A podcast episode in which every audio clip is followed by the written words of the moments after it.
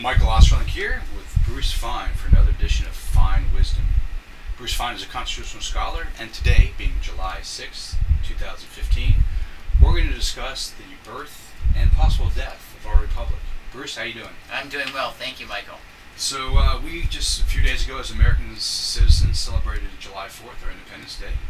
Uh, you and I agree with you have some concerns about that celebration in light of the past decade of encroachment of our liberties by the state. Can you speak to that and your concerns? Yes, I think it's it's fair to say that since 1776 we've come full circle in our precepts of government um, and uh, where we are as a country. I say slowly evolved, if you will, uh, degenerated from a republic uh, that we were born as into an empire that we fought against. But before I, I get into that detail, uh, Michael, which is not going to be a, a you know a tale filled with uh, mirth and, and, jubilation, I do want to remark that in another respect, um, the July 4th was uh, a cause of celebration.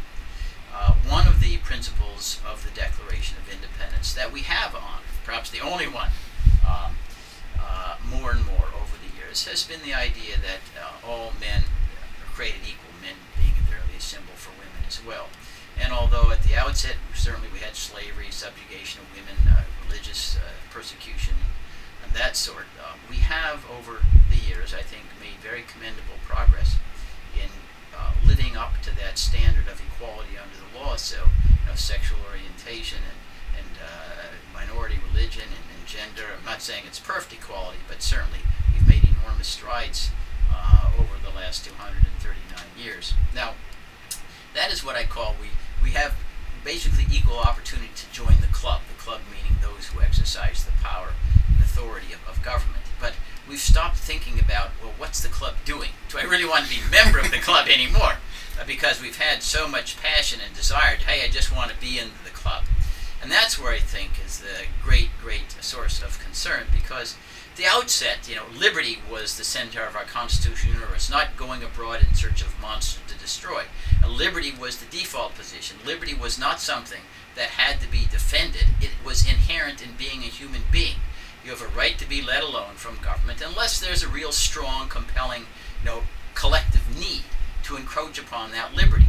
Uh, and the the idea was that the purpose that we institute governments are to protect your liberty from predation, both uh, domestic and foreign, and to give you a fair opportunity to develop your faculties through education or otherwise to succeed. Uh, and part of the way in which we were uh, ensuring that government would confine itself to those tasks was through separation of powers. Uh, judicial, legislative, executive branch, and some combination of powers amongst the two. The idea being that no particular authority should exercise unchecked uh, limitless of power that enables them to oppress or commit injustice against others. And if we look today, we see that separation of powers, the core protection of liberty, being totally destroyed, uh, whereby all the serious powers uh, of government now are attached to the presidency. And let's just enumerate some of those. And these are powers that even King George III didn't assert uh, when we were justifying our revolt against him. Perhaps the most awesome and frightening is his authority to kill anybody in the world, including citizens, that he claims, based upon secret evidence that's never been tested, is an imminent danger to the United States. And he's done that four, five occasions, just vaporized Americans. Uh, and some of them not even being accused of crime at the time that he vaporized them. Uh, this precedent, I say, is very, very worrisome. People could say, well, only four or five, they were abroad, they weren't really good people, although we don't know because we never had any trials of them. Uh, but it is what I call a weapon that will lie around uh, for any successor when we get a Caligula uh, that is really quite menacing uh, to our idea of having any liberty at all. I mean, we would never have uh, even waited till 1776 to overthrow King George III if he claimed the right to come into the colonies and kill anybody he felt like might be a rebel. But that's the first thing that we, we need to recognize. The second, equally troublesome, is the president's claim he goes to war anytime he wants to. He doesn't need any authority from Congress. He doesn't need any authority from the judiciary. He just decides to go to war on his own. And that was exactly what the founding fathers fought against. King George III could go to war on his own. The Americans at the time, the colonists writing the Constitution said, no, we're not going to let the executive decide that because they have all sorts of ulterior motives to go to war. Because they get power and secrecy and money and contracts and fame and all sorts of things. Only the legislative body can take us to war. And moreover, they understood that one of the reasons why uh, you needed a high threshold for war and that only the Congress could authorize it was because war is a scourge. It says, William Tecumseh Sherman said, war is hell. It makes legal what is ordinarily first degree murder. Uh, and that's a frightening uh, uh, situation to live. You're in a state of nature. And now, you know, we're, we're at perpetual war. You know, we're fighting Libya, Yemen, Iraq, Afghanistan, Syria, ISIS. Who will knows where we'll be next? We could be in Iran before long if this effort to try to negotiate some kind of limit on their nuclear ambitions fails. And all of this now in the hands of the president. And remember that once the president steps over that threshold into war, the law is silent. You know, basically, our civil liberties are gone. The president can surveil. He can detain us without accusation or charge. Our property rights are diminished. He can upset contracts. All of those things. Um, and these are the things, say, that we're fighting against in 1776. And now we're endorsing these because the president exercises that power. And so, and then we have another major, major element of, of our initial dispensation is transparency. You know, the people had a right to know what their government was doing because it was the people, the consent of the governed is what gave validity to the exercise of our authority by governmental entities.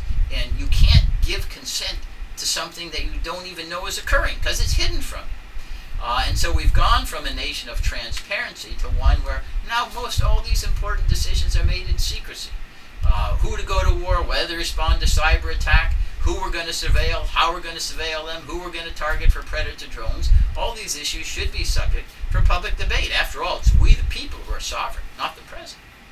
And so these are major, major ways, I say, and since we have really changed, we've, we've, we've metamorphosed, I suppose, from a republic into the empire that we fought against. And I say, it's a matter of very, very profound concern. But I want also to offset it with the recognition that we have made very, very substantial, almost unique in the history of, of government, gains in bringing equality of, under the law, you know, to true fruition. Uh, and that should not be at all disparaged. But it doesn't really mean all that much if getting into the club uh, means that the club, however, degenerates in its objectives, then why do you want to be part of the club? And, and that's where I think much of the passion and our political energy has been de- deflected from what's the club doing and just say, well, but everybody's equal to get into the club and worrying, but wait a minute, you know, the club, equality in the club doesn't mean much if the club is undertaking very depraved and sordid objectives. Bruce, you've also written a couple books and you also have a blog and you write for the Washington Times. Where can people find out more about your work?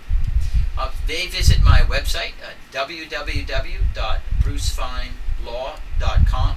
Uh, it should list all of my, my past works, uh, current writings. Uh, I'm also right on the Huffington Post, and of course, you want to buy my most recent books, you can go to Amazon.com. They're American Empire Before the Fall and The Constitutional Peril, The Life and Death Struggle for Our Constitution and Democracy. Thanks, Bruce. And for the folks listening, you can learn more about Bruce's thought by checking out hashtag Fein wisdom. That's F E I N wisdom. Thanks.